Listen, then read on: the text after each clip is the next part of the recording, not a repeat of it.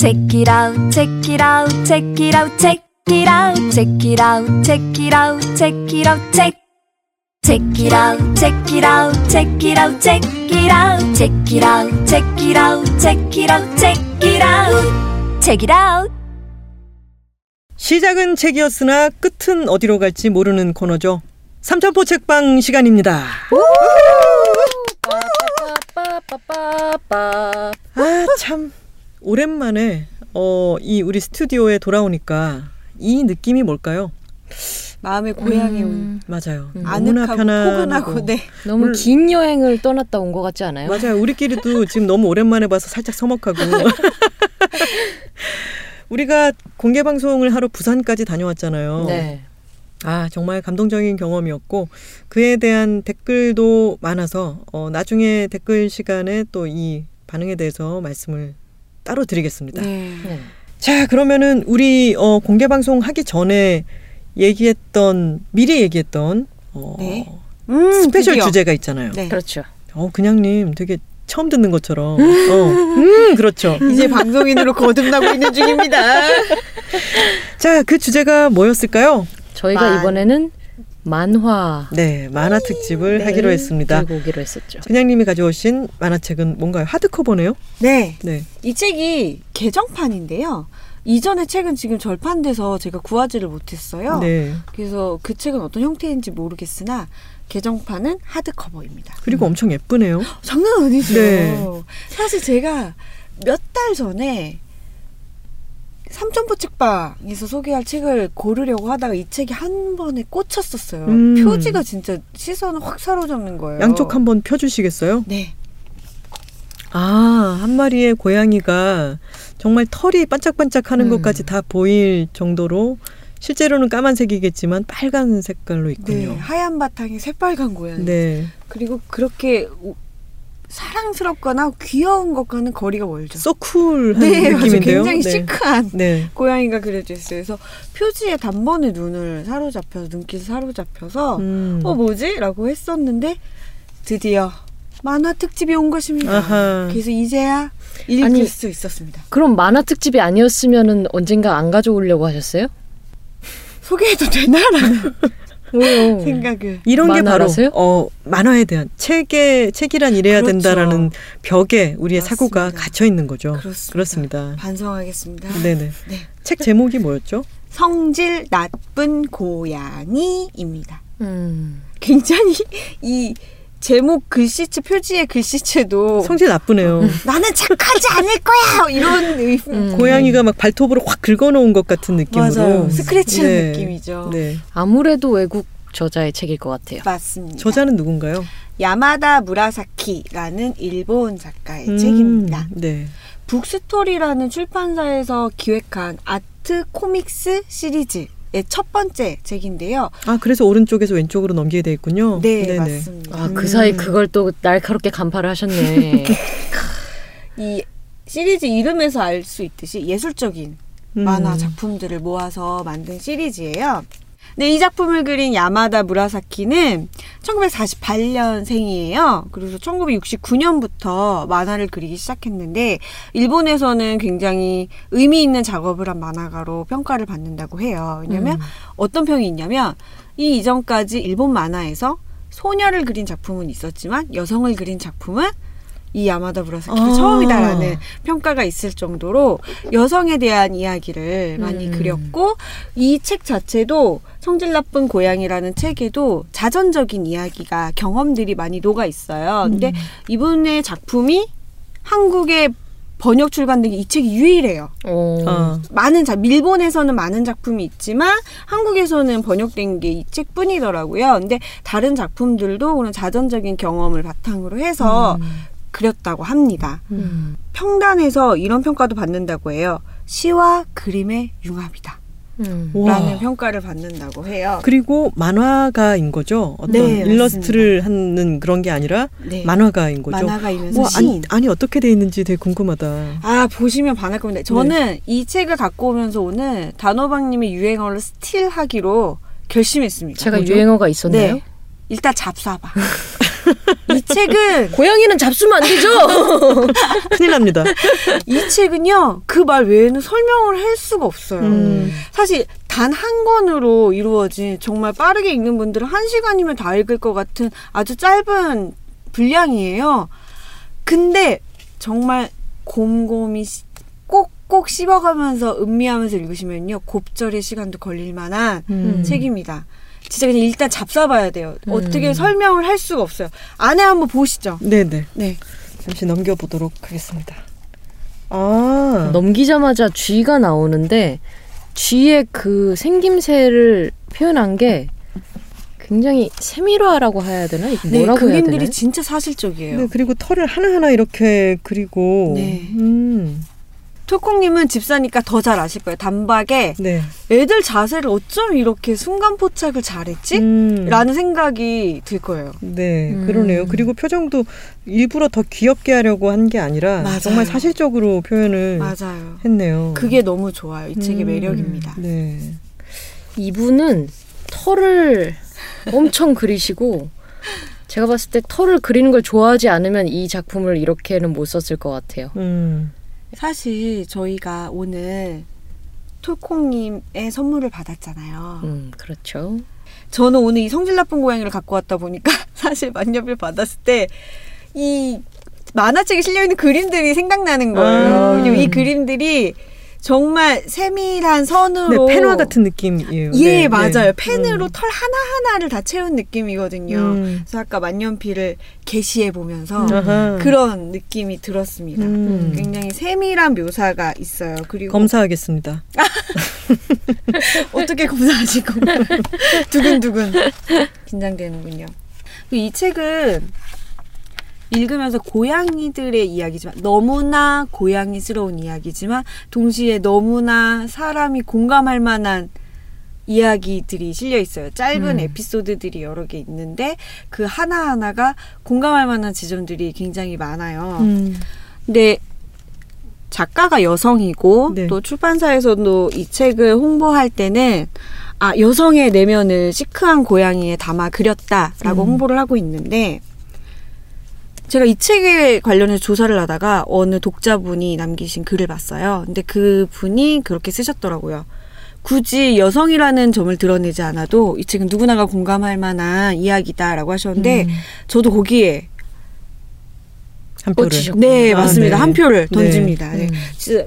물론 인- 여성의 이야기가 담겨 있긴 하지만 누구나 읽어도 음. 아 그래 나도 이런 마음이 있었는데 음. 이런 마음을 참 잘 그려냈다라는 생각이 드실 거예요.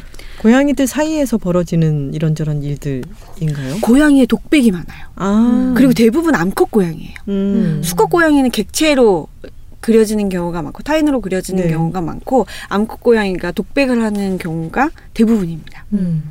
나는 고양이로소이다 잠깐 생각나기도 하고. 음, 아, 그러네요. 이 음. 작품을 번역하신 분께서 나는 고양이로소이다 번역하신 음. 김난주 음. 네 번역가님이에요. 그분 워낙 많이 하시잖아요. 맞아요. 아니 근데 약간 일본 문학 번역하시는 분들은 다들 많이 하셨어요. 어, 맞아요. 음, 음. 맞아요. 워낙 일본 문학이 우리나라에 많이 소개된다는 뜻이겠죠. 네. 제가 이 책을 정말 그냥 일단 잡숴 보셔야 되는 건데 맛배기로 네. 샘플로 몇 개를 조금 소개해드리고 판촉을 할까. 네. 네, 그런 생각이 들어요. 아, 이 문장 전 참 좋았습니다.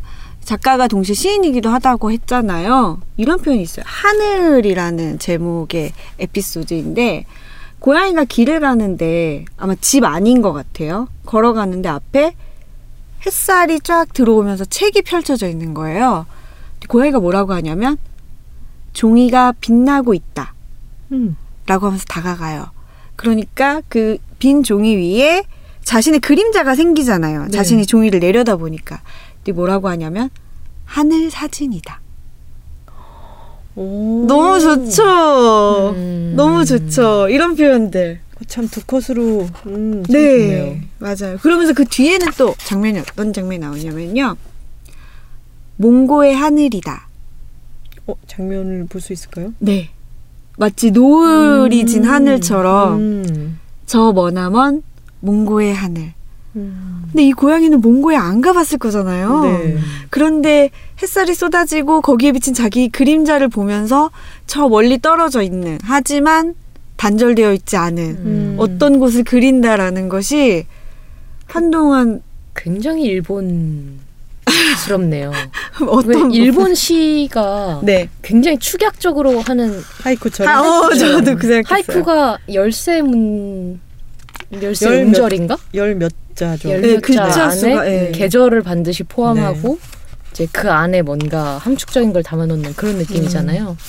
그러니까 조선 시대로 치면 선비들이 이렇게 시서와 가지고 그 배틀 뜨는 거 있잖아요. 음. 랩 배틀 뜨듯이 막 5분 안에 뭐 주제로 그림 그리기 아, 하고 네, 막 네, 네. 그런 생각도 들고 저 잠깐 딴 얘기지만 해도 돼요? 예, 그럼요. 그 안동에 가면은 안동 화해마을 건너편으로 절벽이 하나 있어요. 네. 그게 이름이 부용대.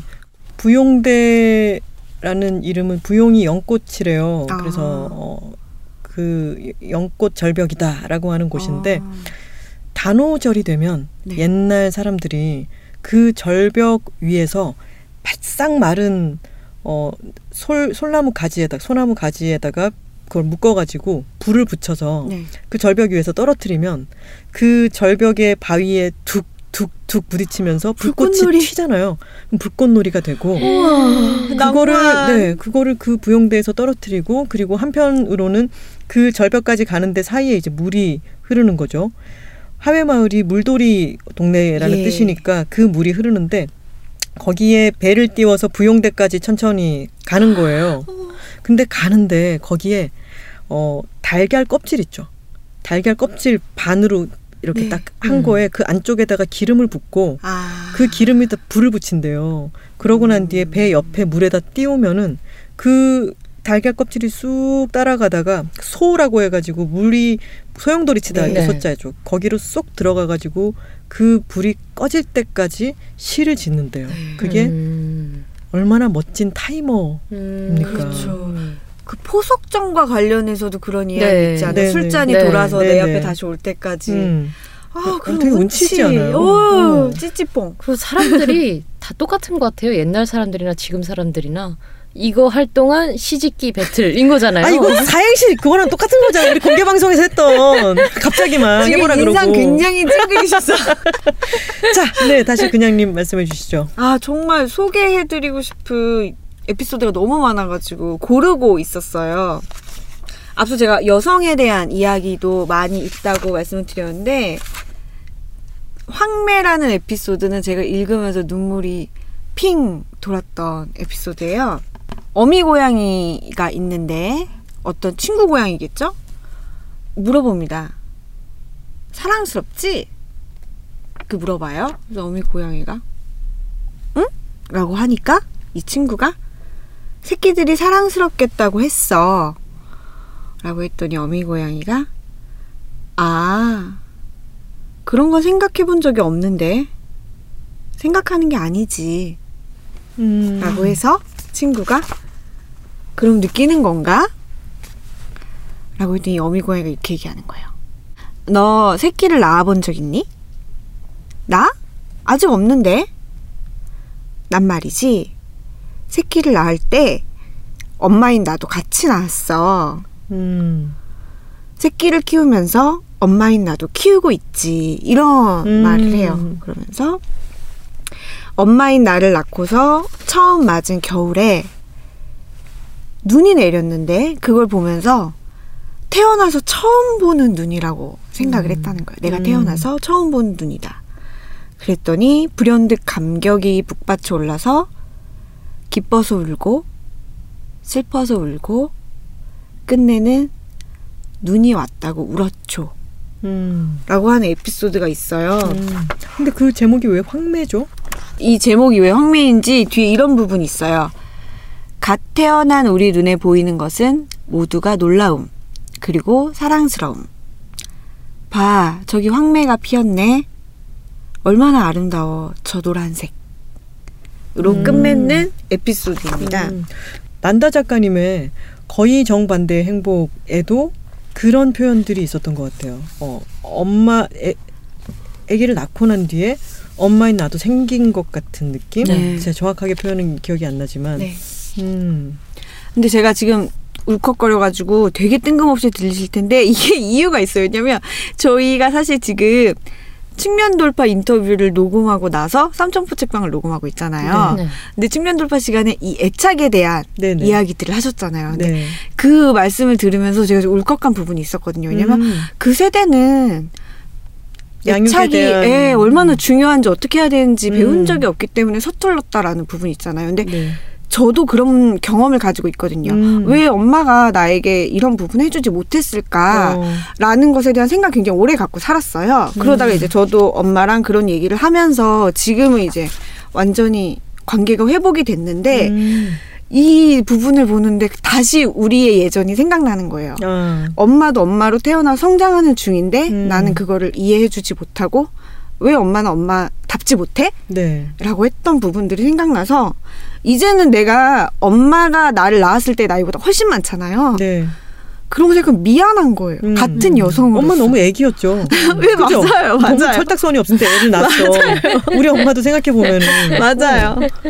참 그런 게 이해가 되죠. 나이가 들면서. 맞아요. 그게 음. 나이가 들면서 엄마가 여자로서 같은 여자로서 엄마 이해하게 되죠. 음. 예전엔 그냥 엄마였는데 이제는 진짜 엄마의 그냥 이름 석자로서 네. 그한 사람을 이해하기 시작하는 음. 단계인 것 같아요. 그래서 이 부분을 읽었을 때 맞아 엄마도 그냥 태어나서 엄마로 태어나서 자라 나랑 같이 성장했을 뿐인데 라는 생각에 뭉클했습니다. 음. 아마 여성분들은 많이 그러실 것 같아요. 네. 음. 거기 등장하는 고양이들은 네. 계속 같은 캐릭터가 등장하나요? 아니면 매번 에피소드마다 다른 고양이들이 등장하나요? 다른 고양이입니다. 아. 그러면 종류별로 정말 그리셨겠네요. 치즈 그리시고 턱시도다 그렇죠. 이번에는. 그리고 아, 이 치즈와 관련해서도 하나 소개해드려도 되나요? 첫 편이 길고양이라는 편인데 보시면 치즈예요. 음, 근데 네. 보통의 노란색으로 채색을 하지 않고 얘는 거의 귤색이에요. 그러네요. 네, 귤색이에요. 근데 길고양이라서 나는 까칠해라고 하면서 누구에게도 기대지 않을 것처럼 그리고 누구에게도 상처받지 않을 것처럼 난 혼자서도 잘 살 것처럼 하는 아이가 있어요. 근데 어쩌다가 어느 집에 들어와서 살게 됐는데 집고양이를 본 거예요. 음. 아, 이 아이가 어떻게 느낄까요? 길에서만 살던 아이가 집고양이 만났을 때. 얘는 완전 안락한 걸다 음. 누리고 살잖아요. 음, 질투를 느낄까요? 맞아요. 음, 시샘을 하는 거예요. 어, 음, 뭐 주는 밥이나 먹고 좀 풋내기야. 뭐 음, 세상을 알겠어? 뭘 알아? 네, 어. 라는 식으로 그렇게 하다가 자기 자신을 돌아보는 거죠. 네. 근데 쟤는 뭐 저렇게 유유자적하게 늘어져서 자고 있어? 나는 사람 소리만 들려도 슥 피하는데? 음, 라고 하면서 근데 나 우습다. 아까 전에는 나 무서울 거 없다고 얘기해놓고 음. 지금은 막 움츠러 들고 있잖아. 음. 라고 하면서 이런 말을 해요. 가진 게 없다고 무섭지는 않아. 갖게 되면 무섭지. 음. 잃는 것이 음. 두렵지. 음. 그래서 결국에는 이런 말을 하는 겁니다. 어쩌다 이런 곳에 왔기에 겁이 난 거야. 또다시 세상으로 내던져지면 어쩌나. 어떻게 하나. 아, 너무 좋네요. 네. 이 마음이 누구나 알 것 같아요, 저는. 음. 나보다 되게 이런 말도 정말 오만한 거고 섣부른 거지만 나보다 되게 안락하게 성장한 것 같은 부족한 거 하나 없는 것 같은 타인을 만났을 때 내가 작게 느껴지고 음. 그래서 더 까칠하게 굴기도 하고 음. 하지만 정작 나에게 어떤 행운이 탁 닥쳤을 때 밤 걸음 물러서게 되는 주저함도 음. 생기잖아요. 그런 공감대가 아주 많은 책이라 이겁니다. 음. 잡수시지 않으면 안 됩니다. 그래서 저는 일본의 독자들이 이 만화는 서가에 꽂아두고 정말 오래오래 음. 두고서 가끔씩 생각나면 꺼내보고 싶은 만화책이라고 했대요. 음. 100% 동감입니다. 너무 좋아요. 강아지는 안 되죠. 강아지는 안 돼요? 강아지는 이야기와 정서가 네, 안 됩니다. 동감합니다. 만약에 집 안에 살고 있던 강아지를 길에서 크던 강아지가 만나면 반가워 놀까 어그놀이 할까 이렇게 되지 않을까요? 맞아요. 그러니까 그 이 이야기가 성립이 안 되죠. 어떤 관조적인 뭔가가. 아, 너무 강아지를 일반화시키는 거 아닌가요? 맞아요. 행복하지 않은 강아지도 있을 수는 있죠. 근데 왜 성질 나쁜 고양인가요? 그런 에피소드가 제목이 있어요? 네, 성질 나쁜 고양이라는 이야기가 있습니다. 음. 근데 되게 고양이는 성질이 나쁜 걸랑 이렇게 맞아 떨어지잖아요. 성질이 좋은 고양이는 절대 얘기를 하지 않잖아요. 아 항상 고양이는 어떤 요망한 존재로 그려지죠. 착한 고양이라고 하면 좀 밍밍해. 근데 그걸 가만히 들여다보면 착함과 나쁨에 대한 우리의 정의가 어떠한가에 대해 생각해 보게 돼요. 그렇죠. 음. 사실 고양이는 그냥 자기가 하고 싶은 대로 하는 거거든요. 맞아요. 자기 기분에 완전 솔직해요. 그리고 제가 고양이를 보면서 집사로서 되게 부럽다고 느끼는 건 뭐냐면 내가 하고 싶은 게 무엇이고 하기 싫은 게 무엇인지 너무나 잘 알고 있어요. 음. 음. 그리고 그거를 표현하는데 주저하질 않아요. 저 다 알고 있죠. 네. 근데 그런 고양이의 습성에 우리는 나쁘다라는 수식어를 붙인다는 게 할켜지곤 하니까 그렇죠. 네, 좀, 아 이뻐서 막 쓰다듬다가도 막왜 분노 조절 못 장애가 있는 고양이라고 얘기를 하는데 확 핥히고 물고 그러잖아요. 저도 많이 핥혀지고 그렇죠. 물려봐서. 저도 매일 물리지만 음, 네. 근데 그거 나쁘다고 생각 안 돼요. 왜냐면 음. 아 그래 너는 너가 싫은 걸 거부할 권리가 있어. 그걸 내가 침해해서 미안해. 내가 몰랐어. 이렇게 되지 않나요? 이게 너무 그렇게- 집사스러운가? 그럼 그럼 집사들은 다 그걸 이해를 하지만 그렇죠. 그걸 이제 나쁘다고 표현하는 것에 대해서 그게 좀 더 뭐랄까 붙는다고 표현을 하죠. 아, 더, 네. 더 맞아떨어지는 것 같은 네. 인식상으로. 네, 네, 음, 그런 게 제가. 얘기하는 것도 음, 네, 그 네. 부분입니다. 저도 하드커버 만화책을 갖고 왔습니다. 보통 만화책은 가볍게 마련인데 또 왜 이렇게 무거운 걸 들고 와버렸는지 만화 이에 이어 예전에 도구와 기계의 원리처럼 두꺼운 네. 만화책인데 이렇게 큰 판형일 줄은 몰랐어요. 네. 제 기억에 이런 이 정도로 컸었나 싶었는데. 네, 큼직하고 아주 묵직하기도 한데요. 바스티앙 비베스의 폴리나라고 하는 만화책을 가져왔습니다. 바스티앙 비베스는 어 염소의 맛이라고 하는 만화책으로 일단 이름이 나 있고 음, 그거 표지 보면 아마 보신 적이 있다고 느낄 것 같아요. 네. 염소는 어 양고기 소고기 할 때 염소고기 이런 느낌은 아니고 이런 것은 아니고 수영장에 소독을 하는 염소의 아, 네. 맛인 거죠. 그것은 수영 만화고 음. 아, 어 이번에는 발레에 관한 만화입니다. 제가 발레 보는 거를 좀 좋아합니다. 아. 네, 왜냐하면 춤추는 걸 보는 거를 음. 이상하게 어렸을 때부터 좋아했는데 발레에 대한 지식은 많지는 않아요. 근데 발레를 보러 가면은 약간 별 세계 같은 느낌이 있잖아요. 네. 체형도 너무 다르고 네. 몸짓도 너무 다르고 네. 인간이 뭐 건축물을 지어 올리고 한 것이 주는 압도적인 뭔가가 있다면 음. 무용을 보는 거는 정말 두 팔 두 다리 지나내나 두 팔 두 다리인데 인간이 그 두 팔 두 다리를 가지고 버려내는 그 음. 수많은 장면들 그리고 훈련을 통해 가지고 만들어내는 어떤 심- 음. 심상들 이런 것들을 보면 너무 벅차오를 때가 있는 것 네. 같아요. 네. 음. 도구를 사용하거나 이런 것도 아니고. 네. 어, 저는 항상 인간적이지 않은 춤이라고 생각을 어, 했거든요. 맞아요. 그 아, 인간적이지 보러 가는 것 저- 같아요. 그 전혀 부분을. 인간적이지 않고 음. 너무 저는 항상 변태적인 춤이라고 맞아요. 표현을 맞습니다. 하는데 그겁니다. 정말 너무 땅에서 벗어나고 싶어서 난리를 음. 치는 춤이라고 저는 항상 생각을 하거든요. 네. 그게 포인트죠. 그래서 너무 자기의 인간의 자연스러운 상태를 벗어나서 추는 그렇죠. 거예요. 네. 음. 어떻게든 조금이라도 음. 땅에서 벗어나려고 음. 그 발끝으로 그렇게 서가지고 맞아요. 그렇게 걷는데 그게 너무 인간적이지 않은 거죠. 그렇죠. 음. 그 비인간적이고 변태적인 춤인 발레를 네. 그리고 발레를 보러 가면은 그 발레 공연을 하는 곳에 공연장을 갈 때 일단 기분이 일상 생활 공간이랑은 다르잖아요. 네. 네. 크고 뭐 계단도 여러 칸 올라가고 뭐 대리석으로 뭐 돼 있는 데들도 있고 샹들리에도 있고 이러니까. 그리고 거기에 관객들이 또 학생들이나 관계자들이 지나가면 와 나는 이런 비루한 음. 몸으로 살아도 될까 싶은 서 있는 자세 자체가 네. 다르죠. 뭐 자세, 목 길이, 뭐 비루해. 동작, 네. 뭐 이런 것들이 너무 다른 사람들이 막 지나다니는 어, 걸 참새처럼 지나가고 그렇죠. 저기 백조가 이렇게 쫙 어. 가는 거예요. 황새가 슉 지나가는. 근데 그런 그런 느낌을 느끼는 것도 좋아하고 그래서 이제 발레 보는 걸 좋아하는데 저는 염소의 맛도 좋아하기 때문에 이 아, 폴리나는 꼭 봐야겠구나라고 생각해서 집어든 거죠. 네. 근데 만화로 이를테면 염소의 맛 같은 경우에는 수영과 첫사랑에 대한 만화예요. 아. 그리고 압도적으로 남는 이미지는 물속의 느낌이에요. 수영을 할 때 특유의 동작이라든가 막 물속에서의 시- 시간이나 속도가 다르게 흘러가는 느낌, 밀도 같은 것 그런 것을 표현한 굉장히 감각적이고 그리고 첫사랑이 약간 시작될 듯말 듯한 느낌이기 때문에 그런 감각적, 감정적인 것들에 포커스를 맞춘 작품이었다면 그 이후에 몇 년이 지나서 낸 폴리나는 주인공이 발레가 아닌 것 같아요.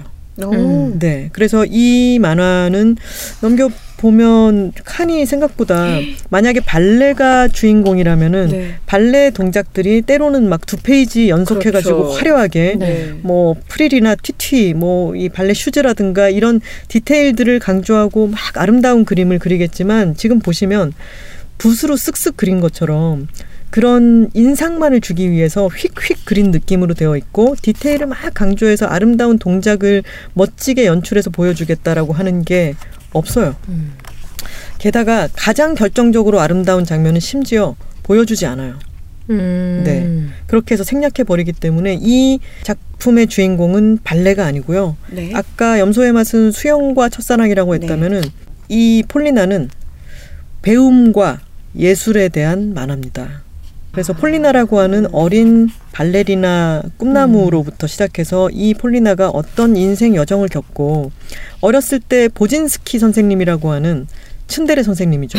너무 엄격하고 원칙주의자고 키도 엄청 큰데 턱수염이 이렇게 막 있는 그런 보진스키 선생님이 아주 엄격하게 가르쳐요. 네. 그러면서 이런저런 이야기들을 하지만 폴리나 힘든 것처럼 보이면 안 된다. 아. 관객들은 네가 보여주는 감정만 볼 뿐이야. 음. 그걸 감춰야 돼. 뭐 이런 식으로 얘기하는 것들이 뭔지를 모르죠. 네. 아직까지는 턴을 연습하고 무게 중심을 잡고 근력을 음. 키우고 있는 와중이니까 무슨 말인지는 이해를 못 하겠고 저 사람은 너무 짜증나고 무서워. 이런 식으로 생각하다가 나중에 발레단에 들어가게 돼요. 근데 어린 시절에 보진스키 선생님이 가르쳐 주었던 어, 어떤 방식과 발레단의 방식은 다른 거죠. 음. 발레단 안에는 다른 여성 단장이 폴리나에게 굉장히 또 어, 엄격하게 뭔가를 가르치는데 폴리나는 그 말을 이해를 하지를 못해요. 음. 그리고 자기랑은 안 맞는다고 생각하고 어. 방황을 하기 시작하죠. 그래서 보진스키 선생님을 다시 찾아가기도 하고 친구들과 함께 어떤 캠프로 가서 새로운 춤을 추겠어, 배우겠어 이러고 뛰쳐나가기도 하고. 근데 예술이라고 하는 것은 결국 그 예술가로 인해 가지고 구현되는 거잖아요. 네. 그래서 이 폴리나가 어, 자기 안에서 예술적인 어떤 것들이 자라가는 과정이 음. 폴리나가 겪는 인생의 여러 막 모험이라고 하기에는 모험이라고 할 수도 있겠지만 누군가를 사귀고 버림받고 뭔가에 도전하고 발목 부상으로 실패하고 여러 가지 새로운 경험을 했지만 그게 또 잘 안 풀리고 이게 해결될 줄 알았는데 어떤 곳에 가면 그게 해결이 아니었고 음. 이런 것들을 아주 담담하게 겪어요. 아. 그리고 이 만화의 특징은 폴리나의 내면 세계를 보여준다 그러면 폴리나의 내면을 막 나레이션으로 넣을 네, 것 네. 같잖아요. 전혀 없어요. 음. 표정과 그 대사와 어. 이런 것들로만 아주 건조하게 이루어져 있어요. 그래서 만화를 읽는 동안 대체 무슨 얘기야라고 생각할 수도 있어요. 뭐 그닥 아름답지도 않은 것 같고 그냥 배우는 학생들 얘긴가 선생 얘긴가 뭐지 이러면서 보다 보면은 나중에 폴리나가 이런저런 경험을 통해 가지고 예술가로서의 자아가 생겨나고 네. 그리고 나중에 어떤 큰 기회를 맞고 유명해지죠. 근데 그때서야 하나둘씩 어린 시절에 배웠던 그때는 음. 뜻도 몰랐던 배움이 그제서야 자기한테 스며들어 있다는 것을 깨닫고 그것의 의미를 다시 한번 되새기고 이런 장면들이 이제 이어집니다. 그래서 이 예술이라고 하는 거는 처음에는 아무리 엄청난 창의성을 갖고 있는 사람이라 하더라도 엄격하게 기회를 일단 배, 익혀야 되는 거는 네. 맞죠. 기본을 익혀야 되는 건 음. 맞죠. 그 기본을 가르쳐 주는 사람들이 있고 그걸로 인해서 예술적인 표현의 중심을 중심은 전수가 되겠죠. 근데 그건 아주 미묘한 일인 것 같아요. 네. 학교에서 일괄적으로 가르친다고 되는 것도 아니고 그렇죠. 여기에 폴리나와 함께 같이 배우던 발레단의 막 정력적이었고 활기 넘치던 어떤 동료들은 아주 옛날에 그 발레단이 계속 남아가지고 루틴을 계속 반복하고 있기도 하고 뭔가 해보려다가 잘 안 되기도 하고 이렇게 남아 있거든요. 음. 근데 그 수많은 가르쳤던 사람들 중에서 어떤 사람들은 새로운 것으로 어, 도약을 하기도 하고 네. 남아 있기도 하고. 음. 근데 그, 그게 꼭 다 답은 아닌 거죠. 근데 이 폴리나라고 하는 예술가의 예술에 대한 그리고 배움에 대한 이야기를 하고 있는 만화책입니다. 그게 정말 미묘할 너무 것 미묘하죠. 같고요. 네. 저는 처음에 얘기를 들으면서 너무 불안했었거든요. 왜냐면 네. 예술을 가르치는 그 제자와 선생 간의 관계가 이렇게 나중에 생각해보니 그게 그런 뜻이었구나라는 음. 것도 있지만 음. 나중에 생각해보니 그게 폭력이었구나라고 인지하는 어, 경우가 많지 있을. 수 네, 있죠. 네. 그래서 예술, 예체능은 특히 너무 음, 그게. 심하고 네. 제가 오디션 프로그램을 되게 잘 봤었거든요. 네. 좋아하고. 네. 근데 최근에 들어서 예전에 봤던 그 아이돌 오디션 프로그램 예. 보면 도저히 못 보겠는 너무 거예요. 네. 네. 어떻게 저렇게 애들을 저렇게 맞아요. 자존감을 낮추는 말을 할 수가 맞아요. 있지 하고 음. 네가 안 되면 뭐 밤새서라도 해야지라는 말은 예사로 할 뿐더러 음. 그게 결코 배움이나 어떤 거랑은 전혀 관계가 없는 것임에도 불구하고 음. 그 서바이벌만을 위해서 자꾸 너는 여기서 살아남아야 하기 때문에 이렇게 해서는 안 된다라는 걸 계속 주입을 하는 거예요. 음. 그래서 그걸 받는 사람을 보는 것 자체가 너무 저한테 불편한 거죠 요새. 맞아요, 음. 맞아요. 폴리나가 자기가 당하는 것들, 그러니까 너무 가혹하다고 느끼는 것들에 대해서 수동적으로 그걸 받아들이고 있지는 않고, 음. 그리고 그런 가혹해서 나가 떨어지는 학생들도 계속 있죠. 그러니까 네. 아주 강압적인 선생님이었을 거예요. 근데 이제 폴리나가 어떤 선생님에 대해서 반항을 하기도 하고, 나중에 그 보진스키 선생님을 어떤 발- 자기가 했던 발레 공연에 그 선생님이 찾아와가지고 뒤에서 두 번째 줄에 앉아서 이렇게 보고 있는 거죠. 네. 음. 그러다가 복도에서 마주쳤어요. 그랬는데 아주 좀 못된 말을 음. 어 못됐다기보다는 툭 툴툴거려요. 그런 식으로 좀 무례하게 구는 거죠, 음. 폴리나가. 근데 그것에 대해서도 나중에 어, 찾아가서 이야기를 하면서 그때 잘못했다고 그랬더니 선생님은 기억도 하지 못하고 있는 거죠. 아. 미묘한 지점들을 잘 담아낸 어, 만화라고 생각하고 방금 얘기하셨던 그런 그럴 수 있어요. 네. 근데 그게 불편하거나 이것까지는 아니지 싶은 지점까지 나아가지는 않고 음.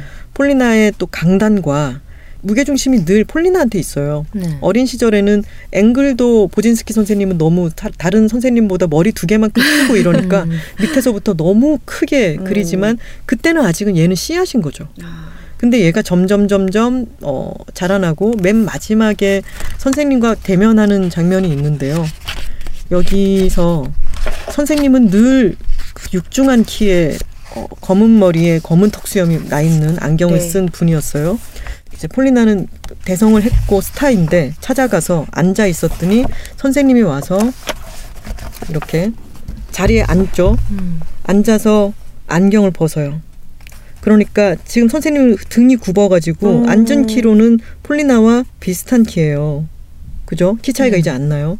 그러면서 폴리나가 선생님을 보는데 자기한테는 너무나 까마득하게 젊고 어, 정력적이었던 네. 선생님이었는데 이 지금 이 만화만이 보여줄 수 있는 음. 마술적인 장면인 거죠. 맞아요. 선생님이 안경을 벗었더니 백발에 희, 하얗게 새버린 턱수염에 맞아요. 안경에 가려져 있던 자글자글한 주름이 음. 드러난 이 장면이 정말 만화의 마술인 맞아요. 거죠. 네. 그러고 난 뒤에는 다시 안경을 쓰면 다시 이렇게 돌아갑니다. 아. 이때 느끼는 인상을 너무나 잘 맞아요. 그 찰나에 음, 느끼는 그쵸. 느낌. 아유, 네. 선생님 늙으셨네. 이런 음. 그런 게 이 순간에 확 드러나는 거죠. 아, 진짜 굉장히 아름답고 그리고 여기 이런 장면이 있어요. 폴리나가 사귀던 남자친구랑 남자친구의 사이에서 질투심을 확 느끼고 기분이 상했다가 혼자 방황을 좀 혼자 방황을 좀 해요.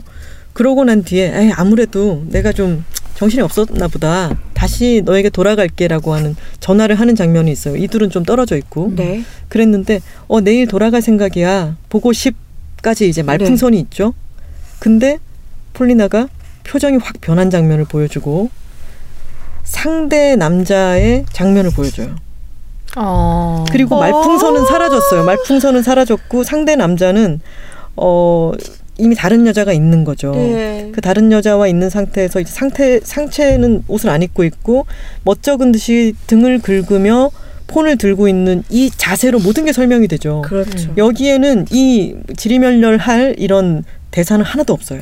하지만 다음 컷이 되면은 폴리나는 울고 있죠. 아, 이, 이 장면 연출이 맞아요. 뭘 보여주지 않는지에 대해서 아시겠죠. 네. 그리고 맨 마지막 장면, 저는 이, 아, 맨 마지막 장면이 가기 전에 폴리나가 방황을 막 하다가 새로운 기회를 어, 잡는 장면이 있습니다. 여기도 보면은 처음 만난 친구들한테 폴리나가 춤을 춘다는 걸 잘 모르고 조금만 맛배기로 보여줬던 친구들인데 연극을 하는 친구들이에요. 음. 이 부분은 이렇게 춤으로 할 수 있을 것 같아 라면서 폴리나가 춤을 추겠죠. 근데 폴리나의 춤은 하나도 보여주지 않고 그것을 보는 연극 연출가의 어. 넋이 나간 표정을 아. 어, 이렇게 보여주고 나서 달려가서 쟤 장난 아니야 라고 소리치는 장면에서 갑자기 3년 후로 넘어가죠. 그러니까 이 과감한 생략에서 우리가 그러니까요. 상상할 수 있는 것들을 음. 굉장히 어, 세련된 연출법으로 보여주고 있고요. 정말 그리고 저는 이 맨 마지막 장면을 보고 너무 좋아가지고 또 쓰러졌죠. 마지막 매일. 쓰러지시는 네, 너무 그냥님은 매일 오시고 어떻게 돌콩님은 맨날 쓰러지시고 지금 안 보이는 분들은 어, 이 장면을 이제 어디 가서든 한번 넘겨 보시고 싶어질 거예요. 보진스키 선생님 을 떠나서 아주 큰 스타가 된 폴리나가 어린 시절의 자기 모습을 보게 됩니다. 동영상으로. 그러고 난 뒤에는 지금 자기는 이 어린 씨앗에서부터 너무 많이 자랐죠. 큰 나무가 돼 있겠죠. 네. 어, 근데 내 나의 진짜 아무것도 아니던 때의 가능성만 있고 아직은 뭔가 제대로 뼈대가 안 잡혔을 때 나를 이렇게 보면서 맨 마지막 장면은 갑자기 카메라가 훅 빠지면서 이 폴리나가 이 영상을 보고 있는 뒷모습을 아주 거리 아주 먼 곳에서 바라보면서 하늘이 확 열려 있는 데서 끝이 나죠. 저 소름 끼치지 않아요? 진짜 영화나 드라마를 본 느낌이에요. 네, 장면 구성이 맞아요. 아주 성숙한 작품이라고 생각하고 네. 어, 이 만화를 볼 때 스토리적으로 접근을 해가지고는 이 만화의 미덕을 모두 읽어내기는 힘들 것 네. 같고 저는 이거 읽으면서 그 파스칼 키냐르의 소설 중에 빌라 아말리아라고 하는 책이 있어요. 그거는 여성 음악가에 대한 어, 책인데 여성 음악가가 어떤 고난을 겪고 이곳저곳으로 삶의 터전을 계속 옮겨가면서 자기 안에 생겨나게 되는 예술적으로 알알이 맺혀가게 되는 무언가를 너무 미묘한 것이잖아요. 네. 그거를 음. 그려낸 작품이었는데 저는 그 폴리나 안에서 조금씩 조금씩 단단해지고 자라가고 있는 것을 어쩜 이렇게 짐작하게 할까. 음. 어... 만한데 안 보여주고 짐작하게 할까. 이 부분이 너무 좋아서 글이었으면은 행간을 많이 읽어야 되는 책이었을 테고 지금 만화책이니까 정말 칸과 칸 사이를 많이 봐야 되는 책인 음. 것 같습니다. 그래서 종합적으로 말씀을 드리자면은 음, 발레에서 누군가가 이렇게 밑에서 받쳐주고 누군가는 도약을 해가지고 날아오르듯 보이는 음. 장면이 있잖아요. 이 폴리나의 표지도 보면은 자세를 잡아주고 있는 보진스키 선생님과 아직 어린 폴리나의 장면인데 이 사람은 받쳐주는 사람이고 네. 선생님은 음. 그리고 폴리나는 날아오르는 사람인 거죠. 음. 저는 이 표지를 보고서도 아 어떻게 사람이 저런 포즈를 지어라는 생각을 했거든요. 저는 보면서 저러다 애 잡겠는데 목을 너무 꽉 묶여진 거 아니야? 그래서 참 받쳐주는 존재도 날아오는 존재도 다 우리 존재들인 거고 네. 참 아름답죠 그것이. 네. 네. 저는 똘콩님 이야기 들으면서 순간 숨이 약간 턱 막혔던 지점이 있었는데 네. 폴리나가 지지부진한 시기, 정체기를 겪는 네. 부분을 살짝 언급하셨잖아요. 남의 이야기인데도 뭔가 거기서 음. 가슴이 탁, 아, 얼마나 그 시간을 견디기가 정말 힘들까라는 음. 생각이 드는 거예요. 네. 근데 저도 가끔 똘콩님께서 얘기하신 하다 보면 는다 음. 라는 말씀을 상기해요. 음. 근데 하다 보면 그래 늘겠지라고 생각을 하면서 안심을 하려고 해도 근데 남들하고 비교했을 때 느는 속도가 너무 느린 것 같으면 음. 느린 것 같고 실제로 스스로 느끼기에 그러면 내가 이걸 계속 하는 게 맞을까? 라는 생각이 들 때가 네. 있어요. 네. 요즘 또뭐 그런 시기입니다만 네. 폴리나에서도 보면서 저 아이도 그 시기를 얼마나 지난하게 겪었겠어요. 그게 너무 마음이 아프네요. 맞아요. 그래서 어떤 경로로 나아갈 것인가에 대해서도 그렇고 내 스스로가 이게 맞는 건지 내가 이걸 왜 하는 건지 여러 가지 질문을 이제 그 예술가가 대성하게 된다면 대성하려면 자기 스스로에게 질문을 던져야겠죠. 음. 어떤 곳에 부딪히고 부딪히고 난 뒤에 깨어질 수도 있고 음. 내가 이걸 뚫고 나가기 위해서 또 다른 질문을 던져볼 수도 있고 수많은 경험이 그 예술가 안에 무언가를 만들어 가겠죠. 아, 근데 참 어쩜 이런 거를 그려낼까요? 그러니까. 음. 그리거나 그리지 않아낼까요? 음. 참 대단한 것 같습니다. 네. 그리고 더 대단한 거는 84년생이에요. 아, 엄청 나 나이든 자괴감. 보통 엄청 나이든 막 대가 이럴 것 같잖아요. 그럼 몇, 몇? 년도에 나온 거예요 이게? 이게 몇 년도에 나왔죠? 우리나라는 2011년에 나왔고 네. 84년생인데 2011년에 냈으면 그때 우린 뭐 했죠? 그때 우린 뭐 했죠? 그 생각하지 마세요. 맞아요. 생각하지 그래. 말자. 아, 맞아 이런 걸 생각하면 자꾸 자괴감만 들고 네. 맞아. 남들하고 이걸 비교하면 안 될것 그렇죠. 같아요. 나의 예술은 안 나의. 예술이고 나의 삶은 나의 삶. 그럼요. 박완서 나의 선생님은 예술. 40에 등단을 하셨고요. 네. 네. 이런 얘기들이 줄줄 나오잖아요. 그럼요. 네네. 켄터키 프라이드 치킨 그분도 68세인가 아. 창업하셨다고 하니까. 아 진짜요? 어 그거 몰랐네요. 그래서 항상 그 집 앞에 그렇게 할아버지 모습으로 서 계시는구나. 네. 젊은 등신대는 생길 수가 없었던 거군요. 그쵸. 젊었을 때는 프라이드 치킨을 튀기지 않으셨으니까. 음. 그리고 그분 점점 다이어트 하는 거 아세요? 아, 좀 그런 느낌이긴 네. 해요. 예전에는 되게 후덕한 약간 빵빵한 느낌이었다면 음, 왜 점점? 브랜드 이미지 때문에 그렇겠죠. 치킨 때문에 되게, 살이 응, 찐다 이런. 되게 아. 날씬해지셨어요. 그래서 요새는 완전 패셔니 패셔너블한 노신사 같은 느낌. 오. 중절모 막 네, 막 컬러풀하게. 이렇게 흰색 완전 흰색 백바지 입고 다니시잖아요. 음, 맞아 맞아. 백바지 백구두지 않아요? 맞아요. 음. 몸의 shape가 달라지셨더라고요. 아, 그렇구나. 그런 거 진짜 중요하다. 아 그러네요. 자, 그럼 단호박님으로 넘어가 볼까요? 예. 단호박이 오늘 가져온 책은 제 인생 만화책 보노보노입니다. 클래식이네요. 클래식하죠. 네네. 제가 보노보노를 언제 처음 읽었는지 사실 기억이 잘 안 나요. 애니메이션으로 먼저 보진 않았어요? 애니메이션하고 만화를 거의 동시에 봤던 음, 것 같아요. 네. 그래서 대개는 애니메이션이 더 유명했었는데 저는 어렸을 때 만화책을 보면서도 이 보노보노의 원래는 네 컷으로 처음에 그리셨거든요. 아. 이걸 보고 네 컷 만화가 뭐라는 걸 처음 깨달았던 것 같아요. 아, 그래요? 그쵸? 오. 보노보노의 그 애니메이션도 굉장히 재밌는데 네. 저는 보노보노를 좋아하시는 분들이라면 반드시 꼭 머스트 이 사컷 형태로 봐야 된다고 음, 저는 아. 강력히 주장하는 음. 바입니다. 제가 1권을 들고 왔었는데요. 1권에 처음부터 이 사컷 만화의 장점이라는 게 뭔지 딱 나오는 화가 있거든요. 어떤 느낌이냐면 사실 사컷 만화라는 게 기승전결로 이루어져. 있잖아요. 음. 근데 보노보노가 그 기승전결이라기보다는 아 이걸 뭐라고 표현해야 될까요? 애쓰는 것을 어떻게 보여줄까를 고민하다가 애쓰는 걸 그냥 보여주는 그 모습 그대로 보여줘서 애쓰는 게 표현된? 네. 이거 잘 모르겠죠. 설명을 되게 해볼게요. 에스닉한 느낌이네요. 어느 날 보노보노가 오소리한테 제주 넘기를 배우는 장면이 나와요. 네. 그래서 오소리가 자 이렇게 팔을 대고 대굴 구르면 돼. 자 너도 해봐 라고 하거든요. 근데 보노보노가 팔을 딱 짚어요. 땅에. 그러고 여섯 컷 동안 가만히 있어요.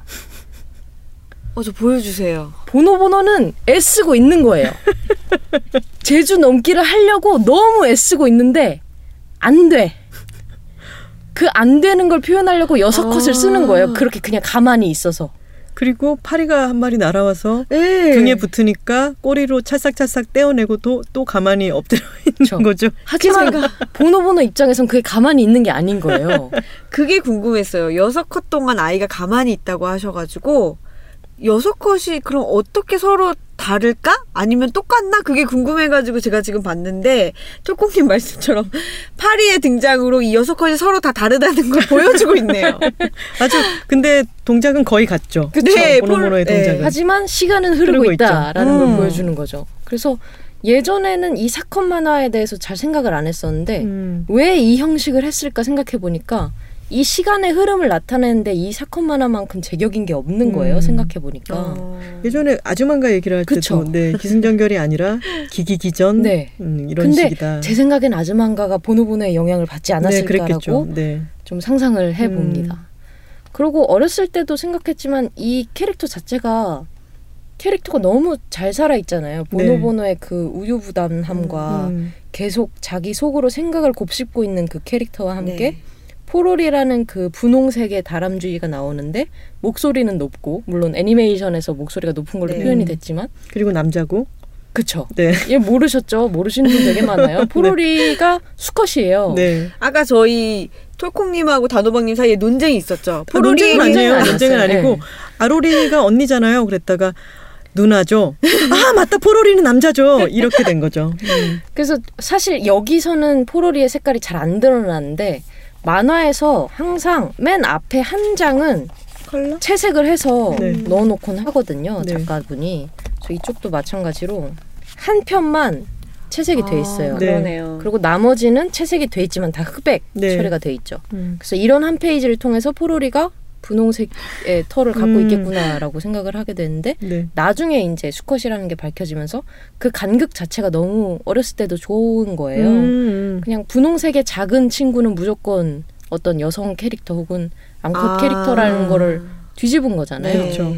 그리고 이 안에서 그 너부리가 항상 포로리를 때리죠. 네. 때리고 괴롭히고 폭력 성향이 있죠 너부리가. 네. 그게 사, 사실 생각해 보면 되게 심하거든요. 네. 너부리가. 근데 아. 너부리 아빠도 되게 그게 심해요. 아유.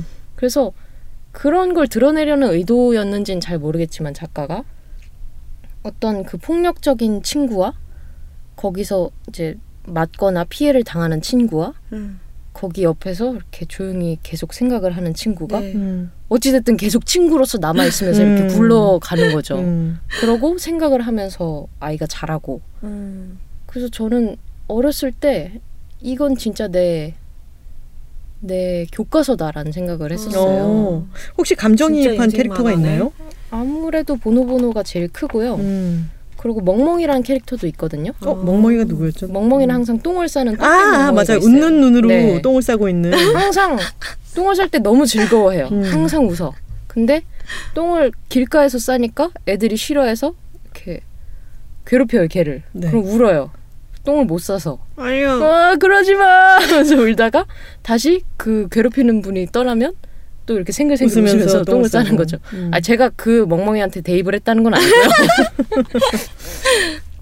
그리고 프레리 독도 나오죠. 프레리 독도 항상 웃는 얼굴을 하고 음. 이렇게 사막에서 여유롭게 살면서 어떤 것도 자신을 괴롭히지 않을 것처럼 프레리 독이 잘 기억이 안 난다. 네. 이 여기 나와요. 잠시만요. 프레리가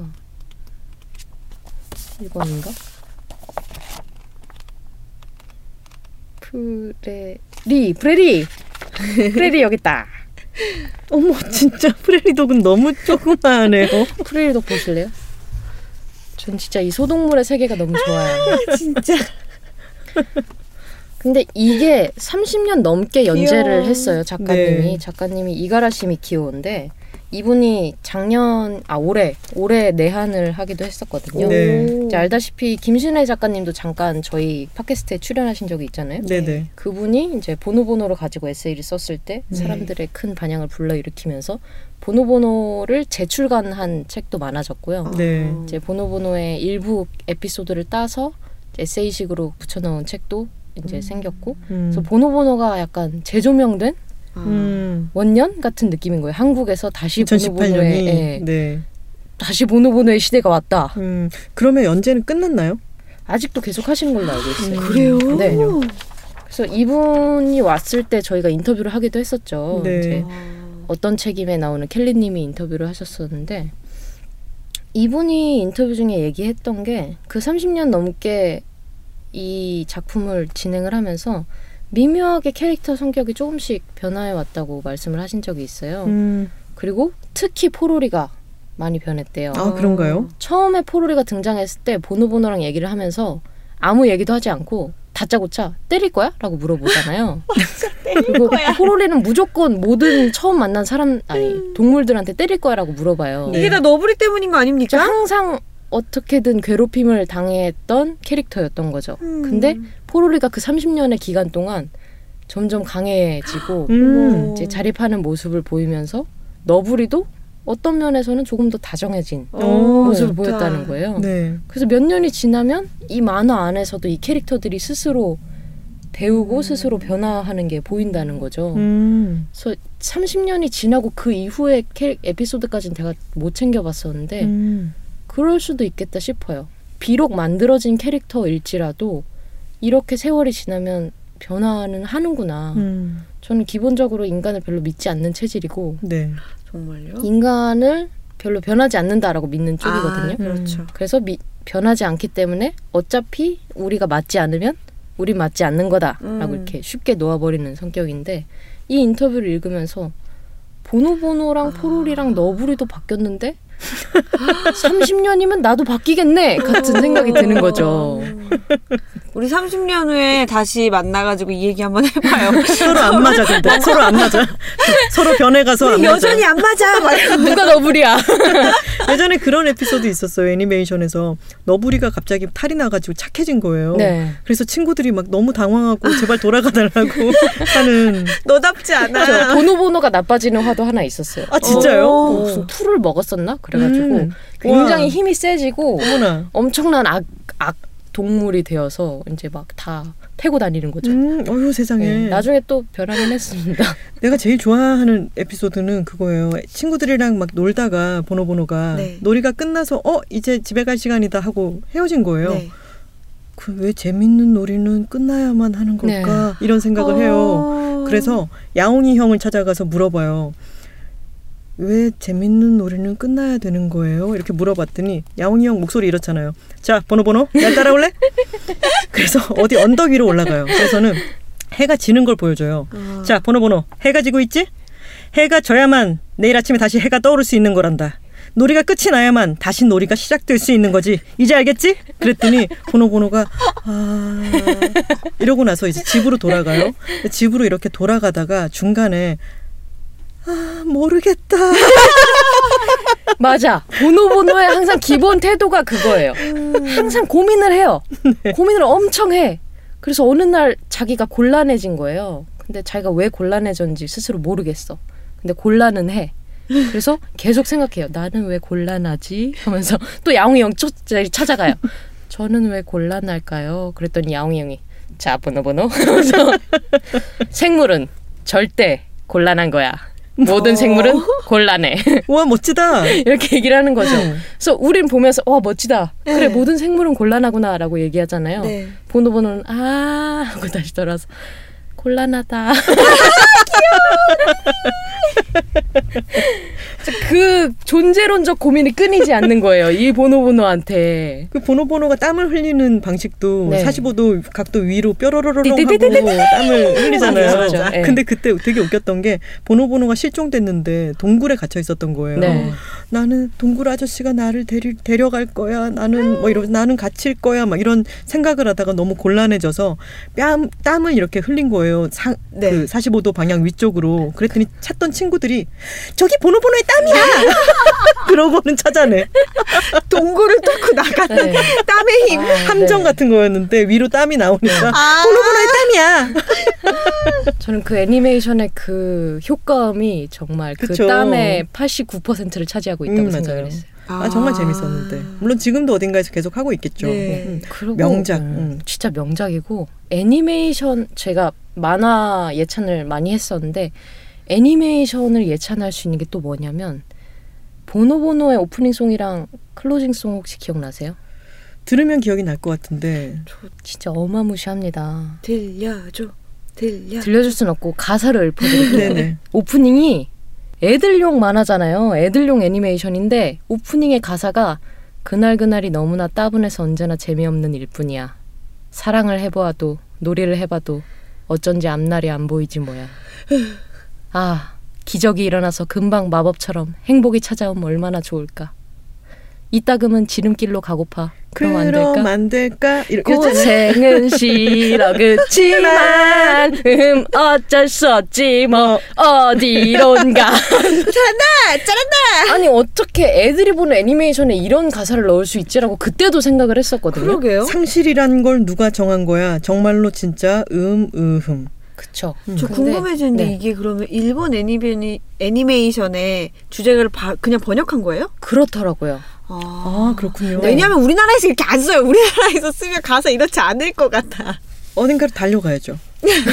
아침 해가 빛나는. 그리고 진짜 이거를 설 이거를 갖고 와야지 하고 저도 인터넷에 찾아보다 너무 놀라운 사실을 발견한 게 이 opening song하고 ending song에 남자 목소리가 나오는데 그게 언니네 이발관의 이석원 씨가 부른 거예요. 진짜요? 네. 진짜요? 진짜 너무 충격이죠. 근데 그 언니네 이발관의 그 분위기랑 너무 이게 잘 맞아 떨어지는 음. 거예요. 아, 노랫말이. 그쵸. 음. 여러 정서가. 네. 음. 그때 그 애니메이션의 부흥기라고 사실은 할 수 있었을 텐데 음. 예전에 신해철 씨가 라젠카 세이버스 부를 때처럼 음. 그때 몰랐지만 그렇게 많은 공이 들어갔구나라는 음, 생각이 네. 들면서 저는 이 opening song과 ending song도 제 인생 노래 중 하나라고 생각을 하거든요. 아 그렇군요. ending song도 ending song도 제가 네. 가사를 해야 들려주시죠. 소개를 네. 해야 돼요. 엔딩이 누구나 다 저만 알아. 이 세상은 거짓투성이야. 그 마음에 들어. 겉보기나 공연한 웃음뿐이나 남의 눈치만 보고 살아. 어. 이러는 거예요. 음. 근데 마지막에 사랑은 두 가지가 있어. 나를 사랑하는 마음과 남을 사랑하는 마음. 한 가지로 될 수는 없는 걸까? 틀림없이 세상엔 재밌는 일이 많아. 마음의 문을 활짝 열고 행복을 맞아들이자라고 끝나요. 음. 이 남을 사랑하는 마음과 나를 사랑하는 마음이라는 그 사랑의 두 가지가 있다는 그 인생 진리를 어떻게 엔딩송에 넣을 생각을 했는지 난 너무 모르겠고 아이들에게 벌써 이렇게 인생의 진리를 알려주었어. 그렇습니다. 자 보노보노 대부분기 시대를 맞아서 거북이. 북스에서 보노보노를 다시 냈거든요. 네. 그거를 한번 다시 보시는 몇게 권까지 나와 있는 건가요? 지금 30권까지 제가 봤고요. 아마 음. 그 이후로도 계속 나올 것 같아요. 아, 새로 나온 판이군요. 지금 가져오신 게. 네. 음, 근데 그렇군요. 예전 판이랑 거의 동일한 걸로 저는 지금 생각이 들어요. 음. 예전에도 딱 이 정도 크기에 요 정도 두께였거든요. 네. 그러고 지금 값이 한 권에 8,000원이더라고요. 제가 음. 예전에 기억하기로는 3,000원인가 4,000원인가 그랬거든요. 음. 그래서 내가 나이를 먹었구나.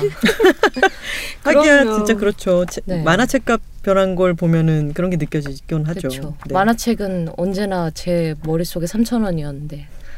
근데 단호박님 때도 그랬어요? 근데 제가 만화책 살 때까지만 해도 3, 4천 원 이랬어요. 음, 그랬구나. 옛날 세럼이구나 또 단호박님도.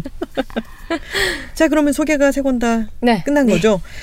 자, 그냥님이 가져오신 책은 네, 오늘 그냥은 성질 나쁜 고양이를 소개해드렸습니다. 네 오늘 톨콩이 소개한 책은 바스티앙 비베스의 폴리나였습니다.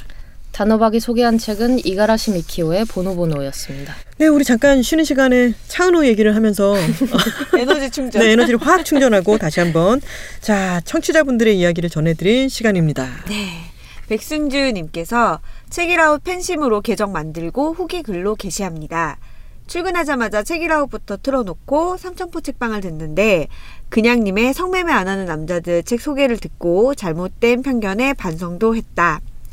일반화된 시각에서 벗어나 그동안 놓쳤던 그들의 이야기에 귀 기울여야겠다 라고 남겨주셨습니다. 네, 네, 이런 남자들의 이야기가 많아졌으면 좋겠습니다. 네.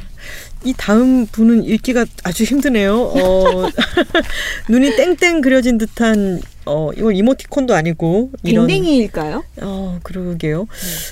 그 누군가의 이 존재, 이웃. 어, 이 존재, 아, 누군가의 이웃 오서봄님께서 12월의 문학책 읽기는 책이라웃에 소개된 줄리언 반스의 연애의 기억이라고 하셨는데 해시태그를 적재적소에 잘 아, 써주셨네요. 네. 고맙습니다. 그리고 저희가 책이라고 공개 방송 후기가 너무 많아서 저희가 어제 다 소개를 못 해드리고 오늘도 추가로 좀 소개를 해드리려고 합니다. 2부. 네네. 네. 허밍 라임님께서 고향 부산에서 첫 공개 방송을 하셨다고 네네. 당첨돼서 동반 1인 누구랑 같이 가자고 할까 고민하다가 팟캐스트를 한 번도 들어본 적이 없는 이제 어머니를 꼬셔서 같이 오셨다고 하네요. 일단 F1963을 처음 이제 가보셨대요. 그래서 이런 공간이 있다는 거 알고 놀라셨고 예스24 중고서점 내부도 참 멋지더라라고 말씀을 와 해주셨습니다. 이미 즐거운 하루가 됐을 것 그렇죠. 같네요. 정말 네. 멋있어요. 팬심으로 바라본 하나 작가님은 역시 말씀 너무 잘하시고 멋졌다. 고맙습니다. 스피드 퀴즈 때 질문 받으실 땐 막 당황하시더니 질문하실 때는 표정이 살아나시면서 진행자 모드 뿜뿜! 오은 시인님은 말씀하시는 것도 리액션도 참 귀여우셨다. 그냥님이 팬심을 내뿜으실 만도 하셨다라고. 했네요. 삼천포 책방 그냥님 단호박님도 목소리만 듣다 실제로 보니 변장은 하셨지만 크, 더욱 사랑스러우셨다. 많이 웃고 즐거웠던 시간 오래오래 갔으면 좋겠다. 내 최애 팟캐스트 책읽아웃이라고 하셨습니다. 엄마랑 사이가 벌어지신 건 아니겠죠. 네. 엄마에게 영업 성공했는지는 잘 모르겠지만이라고 네, 하셨는데. 영업 네. 설명 성공하셨는지 한번 남겨주세요. 네, 후일담이 궁금하네요. 키키히비님께서 예스24 수영점 크레마 이북 리더기로 만든 원고지 벽에 저는 이 원고지 벽을 정작 현장에서 제가 못 봤어요. 아. 키키히비님 덕분에 네. 인스타그램에서 봤는데요. 음. 메시지를 남길 수 있게 되어서 적어주셨어요. 사진 보셨나요, 두 분? 네. 네. 그, 그리고 그 아이디어가 참 좋던데요. 그렇죠. 네. 음. 네, 멋있더라고요. 김하나 작가님, 오은 시인님, 오늘 공개 방송 진행하시느라 수고 많으셨습니다. 하트, 남겨주셨습니다. 네, 키키비님 또 우리가 다 기억하게 되었죠. 네. 네. 네. 네, 감동적인 정말, 네, 선물로. 정말 감동받았습니다. 네. 술빵이님께서 책이라웃 공개방송 뒤늦게 복습 중이다. 부산 가지는 못했지만 넘나 재밌네. 흐흐흐. 문학 요정이라는 말이 부담스럽지 않은 오은 시인이랑 삼천포 책방에 소개할 책 고르는 게 어렵지 않은 김하나 작가. 두 사람 다 사랑스럽다. 흐흐 하셨습니다. 고맙습니다. 감사합니다. 저희 진행자들은 다 사랑스럽습니다. 그리고 되게 귀여워요. 아래님이실까요? 네, 네네. 아르드? 네, 하다 하다 보면 는다. 책이라웃 들을 때마다 위로의 한마디를 매회 길어 올리게 된다. 그러니까 저도 계속 해보겠습니다. 아, 네, 농구 계속 하고 계시죠, 아래님? 요즘 스케이트보드도 타고 많은 어, 거 하시더라고요. 네. 어, 하면 하다 보면 늘 겁니다. 네, 네. 그렇습니다.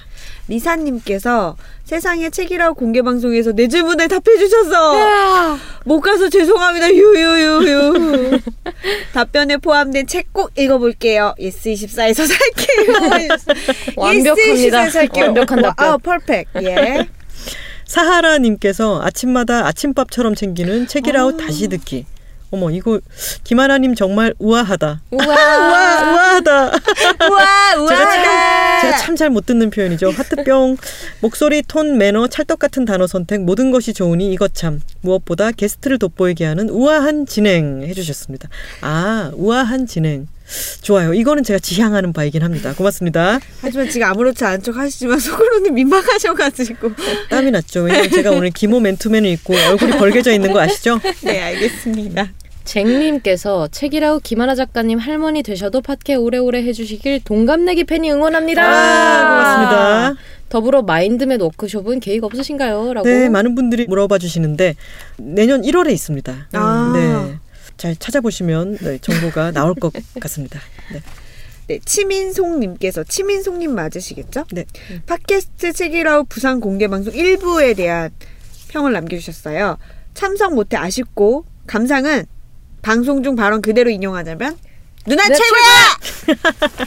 부산 수영구에서 진행한 걸 기념해 몇 년 전 사진이지만 광안리 바닷가 사진 한 장을 부록으로 남겨주셨습니다. 음. 라이커선님께서 눈으로 읽는 책이 아닌 귀로 듣는 책의 세계를 알려준 팟캐스트 책이라웃은 내 일상에 꼭 필요한 존재였다.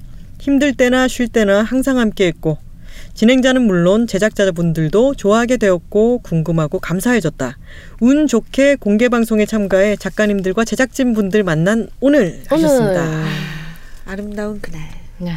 꼼님께서 출근길에 책이라웃 공개 방송분 들었는데 아 뭐랄까 다들 MT 다녀온 후 게임하고 술 먹고 놀면서 찍은 사진 모여서 보고 있는데 나만 MT 못 가서 두 발자국 반 뒤에 서 있는 기분. 디테일해요. 혼자 뭐 이렇게까지 친밀감을 쌓아두었을 꼭 아. 하셨습니다. 아 왜 안 오셨어요? 하지만 꽃님 서운해하지 마세요. 원래 MT 후에 찍은 사진이라고 해봤자 다 흑역사일 뿐이에요. 네. 게다가 두 발자국 반이라고 하셨어요. 두 발자국도 아니고. 정말 디테일이 정말 이 묘사가 너무나 공감돼요. 알 것 같아 뭔지. 내년에는 오셔가지고 흑역사 좀 쌓으시죠. 네, 함께. 네. 저희 사실 공개 방송은 참 감동적이고 좋았지만 어 정말 자주는 못할 것 같아요. 네. 자주 하면 네. 정말 울 것 같아요. 저 공개 방송하고 황달 왔잖아요. 아 어머, 맞아? 맞아요. 아이고 그때 진짜 단호박님이 신경 쓴 게 정말 많았죠. 제가 그때 단호박님을 뵀거든요. 네. 정말 깜짝 놀랐어요. 얼굴이 사람이 노란 걸 처음 봤어요, 진짜로. 오. 근데 정말 사람이 얼굴이 노랗더라고요. 그래서 제가 빨리 가라고 집에. 아 그랬구나. 네. 마지 심슨 같았어요. 아니 그 가족들이 다 저렇게- 거긴 다 황달 걸린 거죠. 저렇게 자기 슬픔을 웃음으로 승화시키더라고요. 어, 근데 지금 진정한. 다시 멀쩡해졌네요. 네. 많이 좋아졌어요. 진짜 그래서 다행이다. 병가 내고 쉬셨었어요. 아 그랬군요. 나 전혀 몰랐네. 좀 잘 쉬시고 네. 어 당분간 1년 동안은 네. 또 이런 짓을 안 할 거니까요. 자, 네 모두 모두 고맙습니다. 저희 이제 갓 돌을 넘긴 저희 책이라웃이 환갑이 될 때까지 우후, 요즘 환갑도 안 돼요. 100세 시대에 환갑이 뭐야. 아니 환갑이 되면 나 100살이야 진짜. 100 103살이야. 야, TMI 너도. 아, 미안합니다. 예. 지금처럼 함께 해주실 거죠? 네. 저희는 여러분의 목소리를 듣고 힘을 내서 그때까지. 아, 그때까지보다는 한 더. 아니 일단 될, 될 알았어요, 때까지. 알았어요. 아, 일단 될 때까지. 때까지 일단은 힘차게 달려가도록 하겠습니다. 일단은 다음 시간에 다시 돌아오도록 하고요. 오늘도 함께 해 주셔서 고맙습니다. 안녕히 계세요. Check it out, check it out, check it out, check it out, check it out, check it out, check it out, check. Check it out, check it out, check it out, check it out, check it out, check it out, check it out, check it out, check it out.